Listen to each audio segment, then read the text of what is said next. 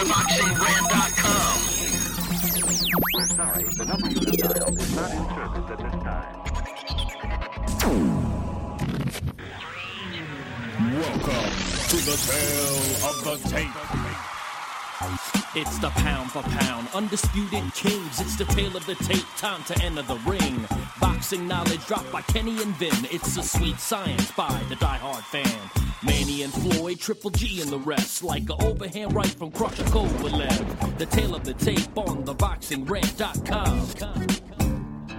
It's the pound for pound, undisputed kings. It's the tale of the tape, time to enter the ring. The tale of the tape on theboxingrant.com. Welcome back to the tale of the tape. What up, what up, fight fans? Welcome back to a brand new episode of the Tale of the Tape Boxing Podcast. I'm your host, Kenny Keith of theboxingrant.com, and back with me for the second episode of the week, episode 41, my co host, Vince Cummings. What up, Vin? What up, buddy? I ain't going nowhere. And neither am I, as it is time to preview the return of HBO World Championship Boxing and the return of one of boxing's greatest fighters, the Crusher, Sergey Kovalev, as he is set to square off against Montreal's Jean Pascal. It is a fight in defense of Kovalev's unified light heavyweight titles, his three major belts, and a tough and rugged opponent in Jean Pascal. In his own hometown. That's right. This is the definition of what we've been looking for, damn it. Yep. So much of the dulling and numbing and stupefying of boxing just to acquire fans that don't give a shit about your sport, anyways.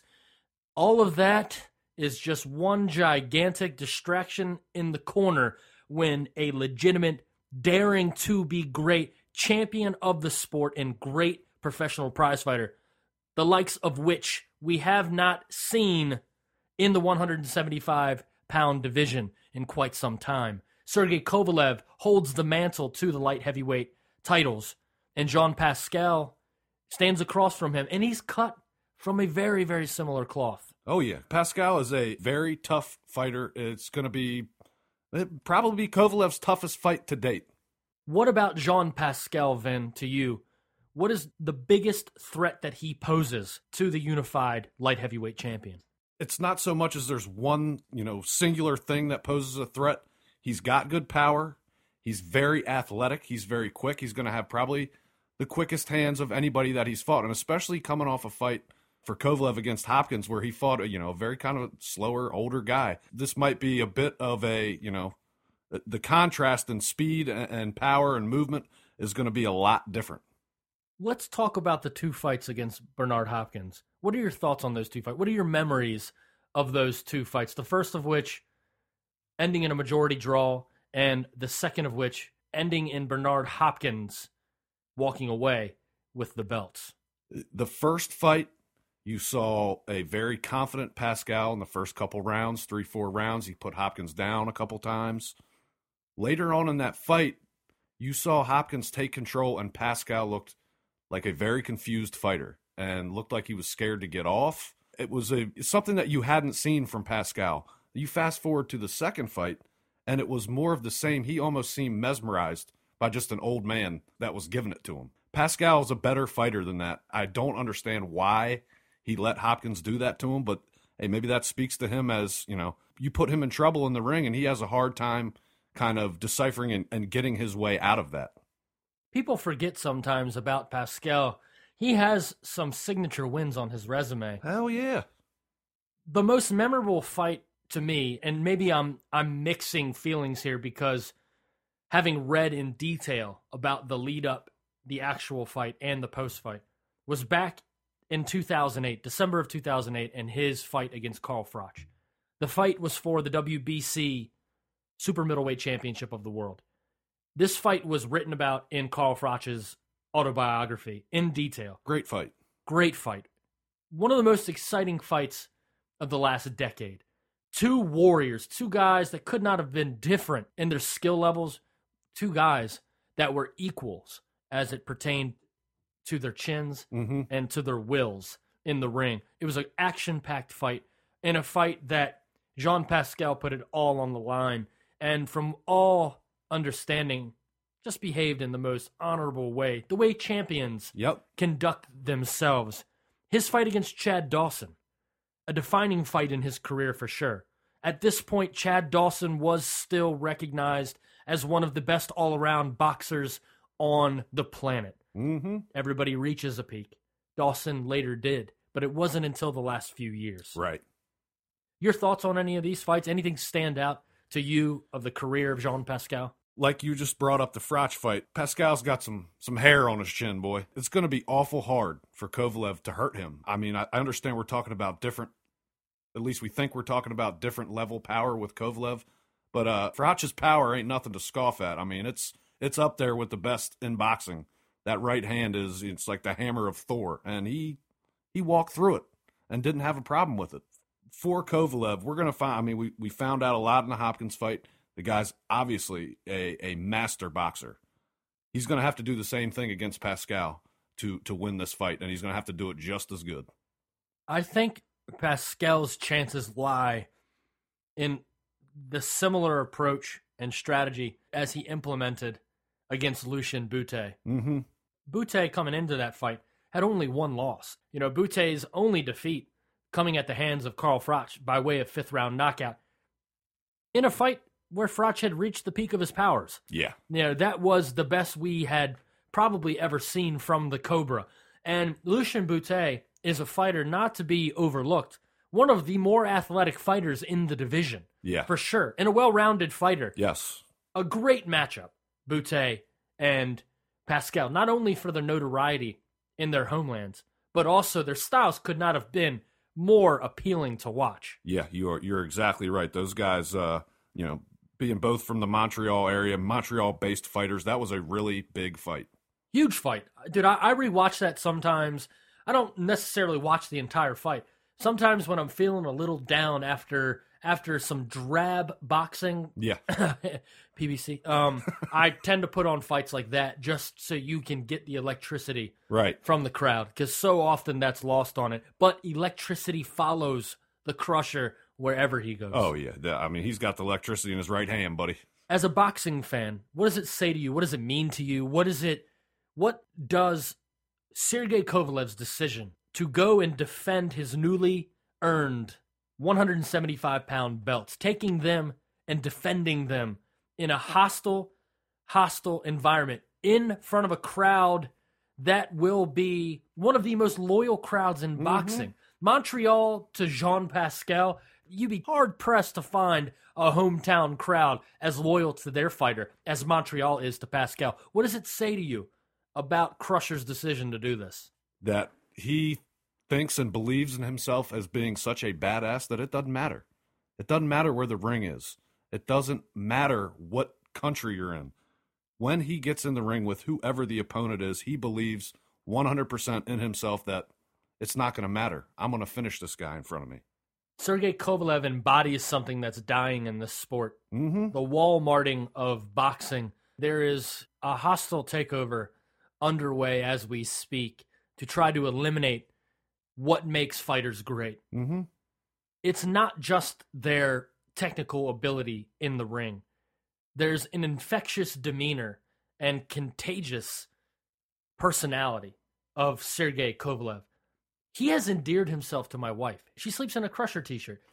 she watches him come on the television screen and puts a smile on her face because he's so joyful. Yes. He's the opposite of Guillermo Rigondeaux. He's grateful for his opportunity. Yep. He's the opposite of Andre Ward because he's a champion that will go anywhere to defend his titles.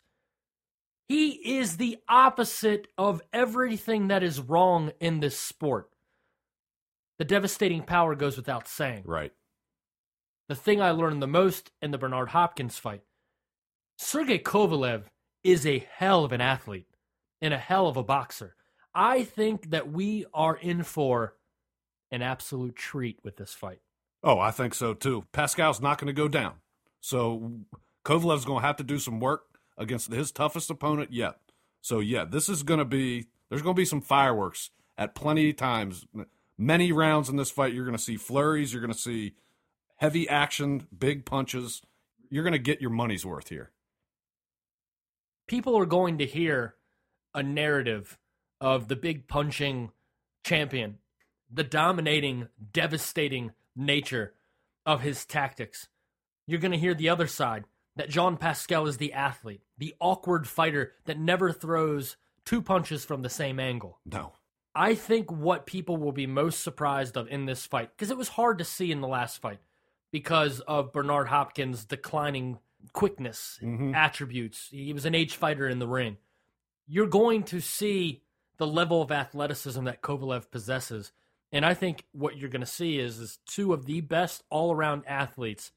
While their styles are different, Kovalev's is more structured and refined, point of attack, straight punches. Pascal will bob, weave, launch punches from odd angles, use his natural raw ability because he doesn't have the technical prowess of a Kovalev. You're going to see their athleticism shine in this fight, both fighters. I agree 100%. I want to say this too. We know Pascal's working with Roy Jones Jr. now. Does that is working with Roy add any dimension to his game? Is it going to add anything?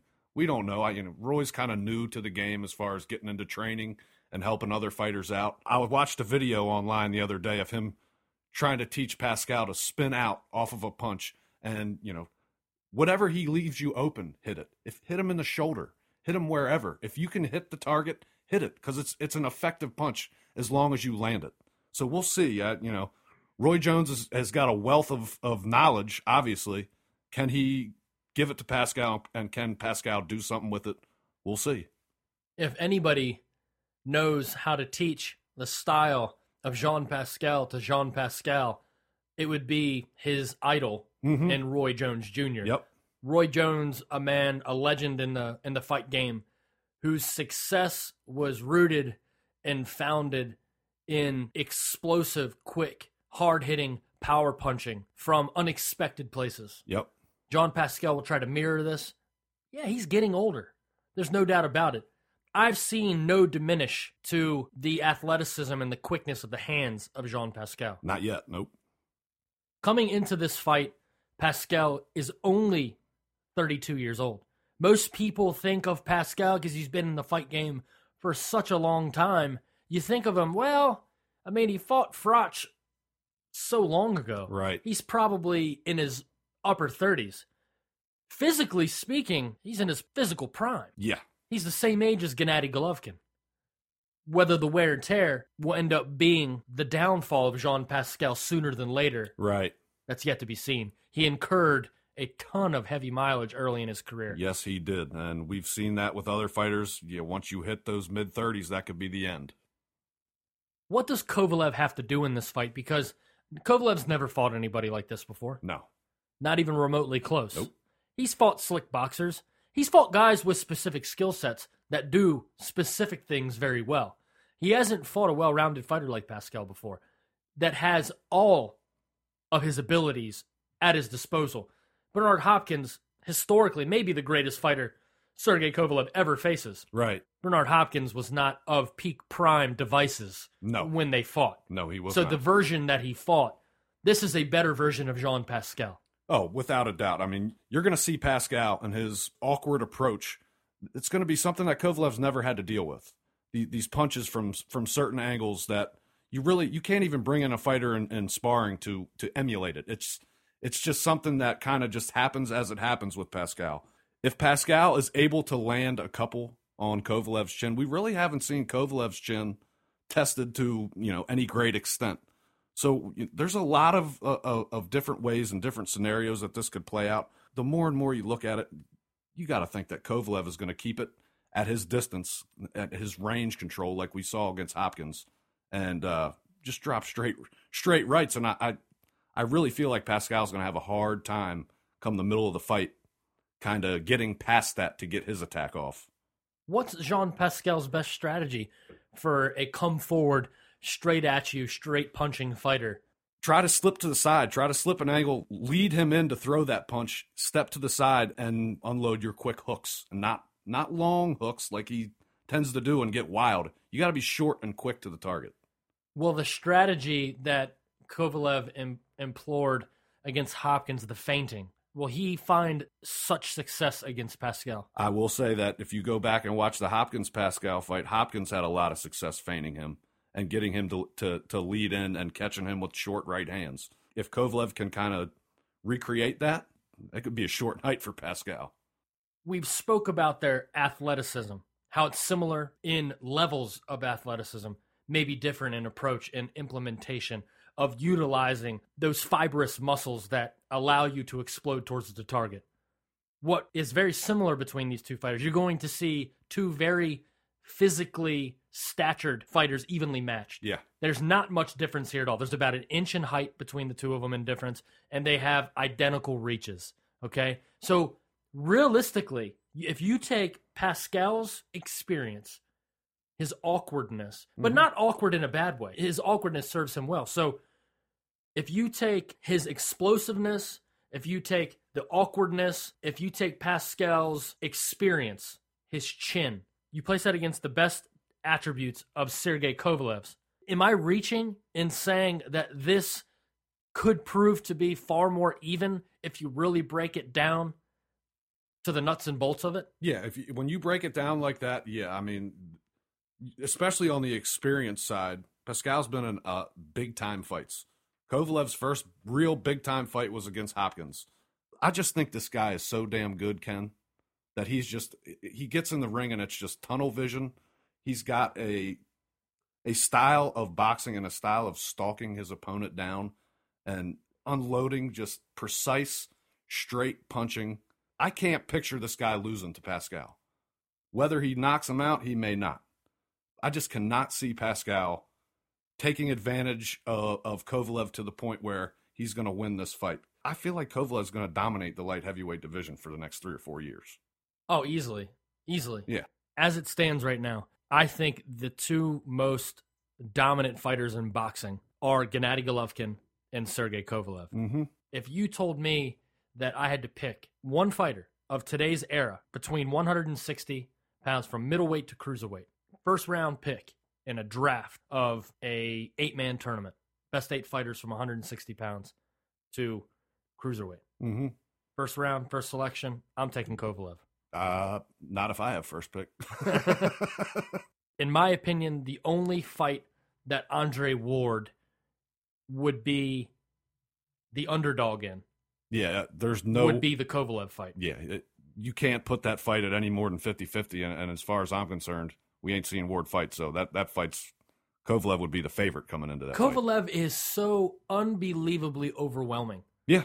He's so overwhelming. The stalking and calm aggression of Triple G is something to behold, Yeah. but he's not even as overwhelming as Kovalev is. No. Kovalev is so fast. When he jumps in and feints, he looks like a larger version of Manny Pacquiao with his explosiveness to the target. Mm-hmm. In your face, boom, boom, boom, and out. And I think that that is the approach that John David is going to have Kovalev implement again. They used it to exploit the age of Bernard Hopkins in that fight. He stressed it. He didn't reveal it in the lead up, but he definitely made sense of it. That their approach in that fight was going to be make him look old. In this fight, I think the approach we're going to see from Sergey Kovalev and his trainer John David, I think we are going to see him beat Jean Pascal with the cumulative damage. They're going to have to hit him and hit him and hit him and be relentless. I just said it. Sergey Kovalev may be the most overwhelming fighter on the planet right now. If that is the one factor that separates you from the likes of Andre Ward, Carl Froch, Adonis Stevenson, Bernard Hopkins, Jean Pascal, the higher echelon guys between 168, 175, cruiserweight, whatever weight class within range. If that is his most overwhelming element that differentiates him from those other great fighters, then that's what he's going to have to do to decisively beat Jean Pascal, which I believe that strategy results in a late technical knockout. I, you know what? I am right with you. I think that Pascal's going to take a lot of damage at points in this fight, and he's. We know he can take big shots, and he's going to take a lot of them, and probably won't go down. Maybe he will go down once. Who knows? But the, those those big shots, he's if you eat those for eight, nine, ten rounds, I'm sorry, it's just becomes a point in time where we almost saw it with Guerrero, but Guerrero is just a, a freak of nature. Any other fighter in that fight against Thurman would have they would have been done. They would have given up. I feel like this the, that's the type of thing we're going to see in this fight. Pascal's just not going to be able, especially if you want to have a career moving forward. I just see it as the damage is going to be too much, the punches are going to be too big, and as the fight gets later, they're going to be coming at a higher rate, more landing. It's it's going to be a good thing for him in his corner to probably either throw in the towel or the referee is going to stop the fight because I just see Kovalev just putting on another masterclass. I really do. I'm really excited about the future of Sergey Kovalev. Yeah. I think we are in the midst. We're at the beginning. We're not scratching the surface. Yeah. He's been unleashed onto boxing. And like you said earlier in the show, we're about to witness a stretch here with him where we're going to see some really amazing fights. He's going to take on the best fighter available. I feel like you're going to see him on a 12 fight defense streak before anybody even gives him a, a run for his money. I don't think Adonis Stevenson would last probably past seven or eight rounds with Sergey. A guy whose ego is so fragile Mhm. as Adonis Stevenson, I think Kovalev will break the will of fighters like him. Stevenson's one dimensional. There's not a one dimensional fighter in the world that's going to beat Kovalev. I'm No. sorry. Kovalev is one of the most well rounded fighters on the planet. Yep. And not to mention, he's one hell of a crusher. You know, he will crush you. Yeah. he's coming to a town near you to crush you.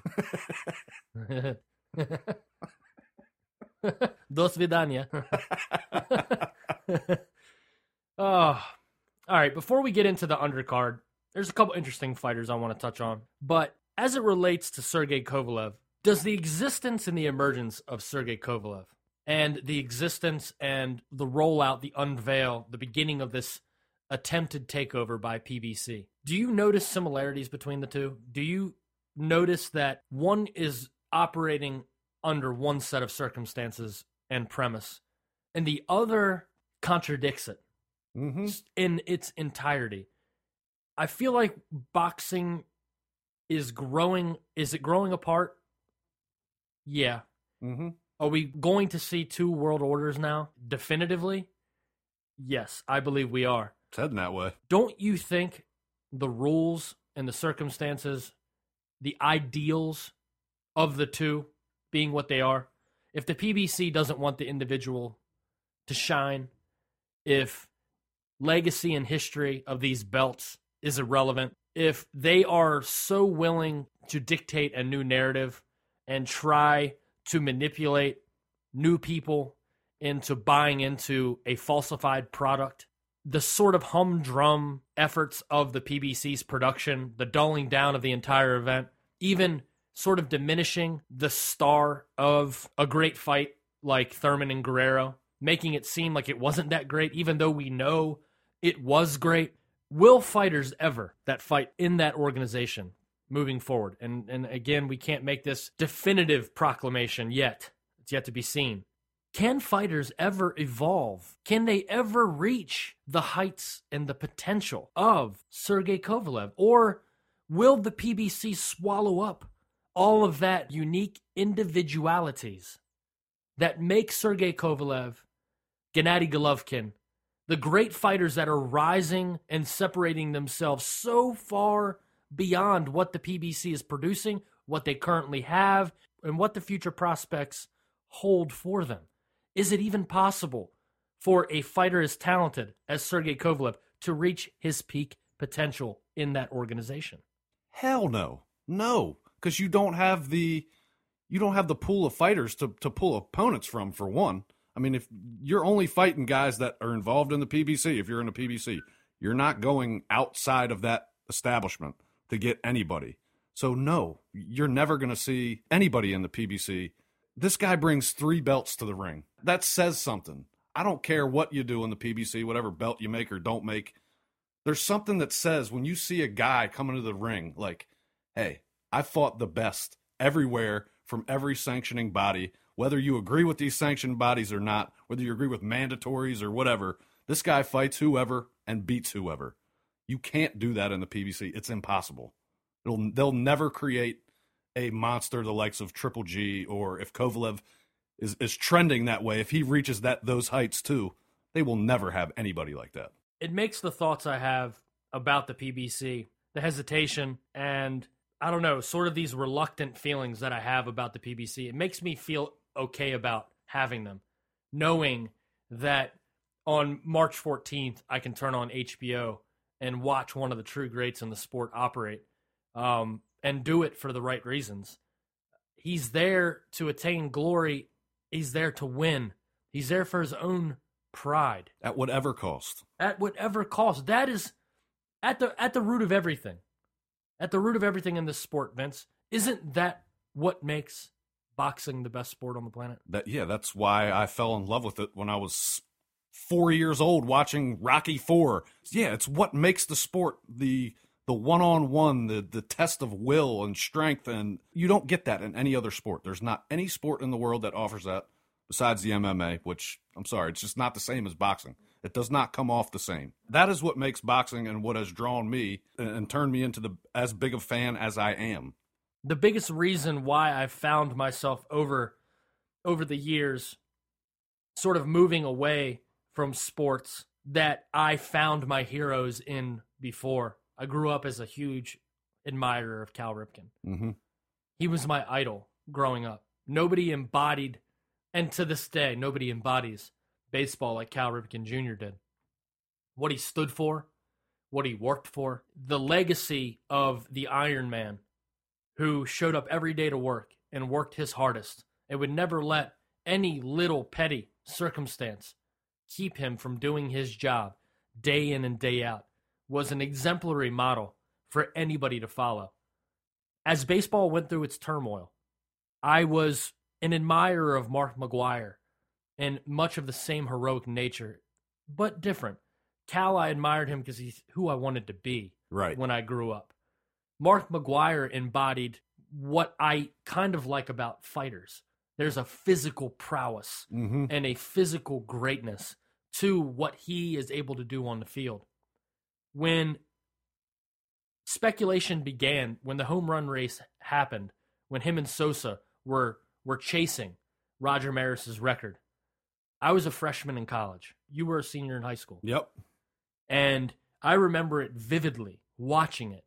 There are very few moments in time that I remember that the feeling, the buzz in this country, the way that it moved the entire country, the disappointment that followed with all of with baseball unraveling under the shroud and the secrecy and the corruption of steroids, knowing that this guy that I had admired so much turned into something he was not that man at all. He cheated.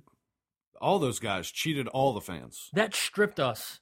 That stripped future fans. Hopefully, the cleaning up of the game allows kids to grow up like we did Mm-hmm. and admire greats in baseball. Because there's nothing more American in this country than growing up with a baseball hero.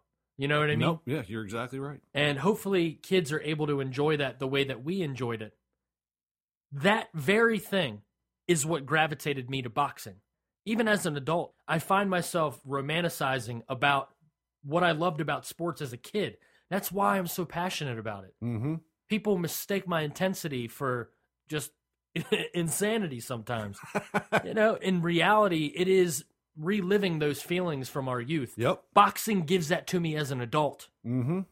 Sergey Kovalev is one of those heroes. I'm older than the guy, and, and I look at him as embodying what is good about sports. Right. Doesn't matter the age. These are the things that this sport needs. It is possible. If people like Lou DiBella stop blowing hot steam all the time, trying to convince us how righteous they are and different from every other promoter, and if they instead decided to clean up the sport around people like Sergey Kovalev, Mm-hmm. you know what I mean? Yeah. the sport would be greater than it's ever been because people have a desire to root for greatness and dominance. Yes. Uh, you're 100% right. I mean, if you had 20, 30 fighters that you could line up that were along the same lines as Kovalev and, and how they handled themselves in the sport, boxing would be the biggest sport in America, as far as I'm concerned. Uh-huh. But you don't. You got about three of those guys right yeah. now. Because the people that run and operate the sport, Al Haymon's cronies, his shields that he throws out into the public to try to convince everybody that what they're doing is so great and profound and and just really the best thing for the sport. They're taking advantage of a of a of a sport in a crippled state Yep. is what they're doing. I would love to see all the talk stop and people just literally try to build something great around these individuals.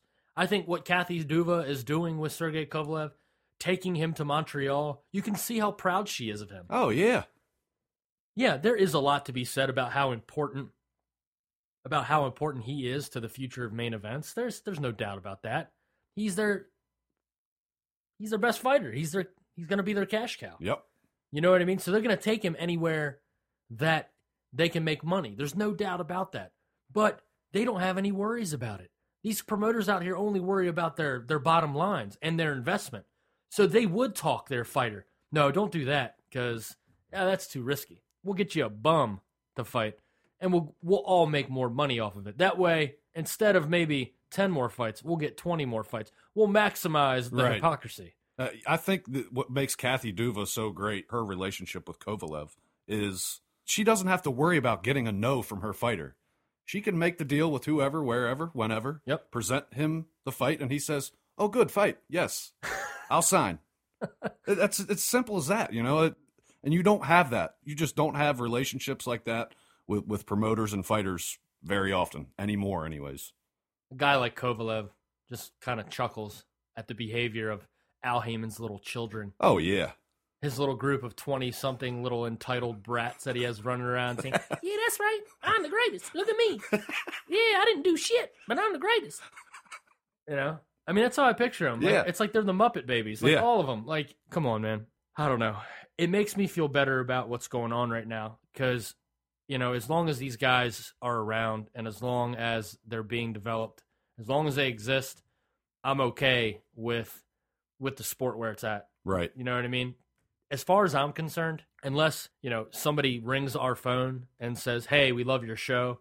We'd love you to do it professionally in the UK where we have a really really respectable fan base of just die-hard loyal boxing fans, True boxing fans. true boxing fans, Ireland, Sweden, the places where no mistaking where our fan base comes from. They embody what we talk about on this show. Exactly what we talk about. They are fans of the sport as it should be. The ones that get together and sing song for their champion. Right. You know what I mean? The ones that show up in full force to represent their guy. When they rock the t shirt of their favorite fighter, they feel like they are in the corner Mm-hmm. with their favorite fighter. There's no mistaking where our audience comes from. So until the day one of them offers us a job, oh man, I guess we're gonna have to keep talking about the PBC.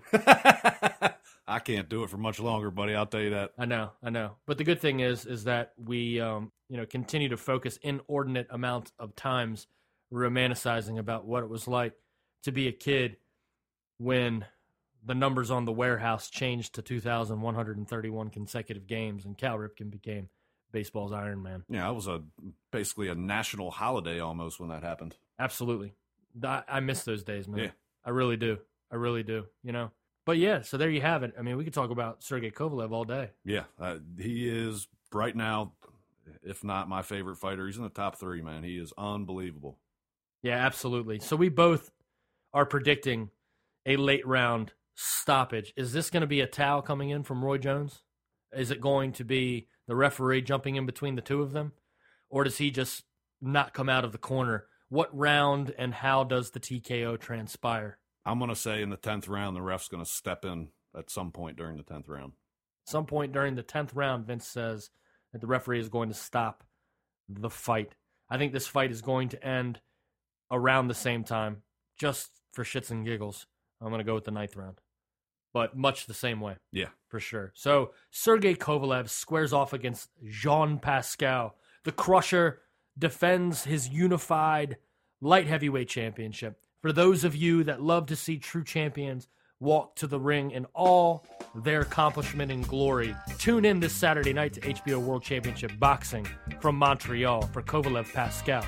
So I think that'll do it for episode 41 of the Tale of the Tape. All right, buddy. So we'll be back next week for episode 42 of the Tale of the Tape as we bring you our post-fight analysis from Kovalev versus Pascal. It should be an action-packed post-fight edition of the Tale of the Tape that you don't want to miss. Be sure to drop by the website for all the archived episodes of the Tale of the Tape Boxing Podcast and The Rant.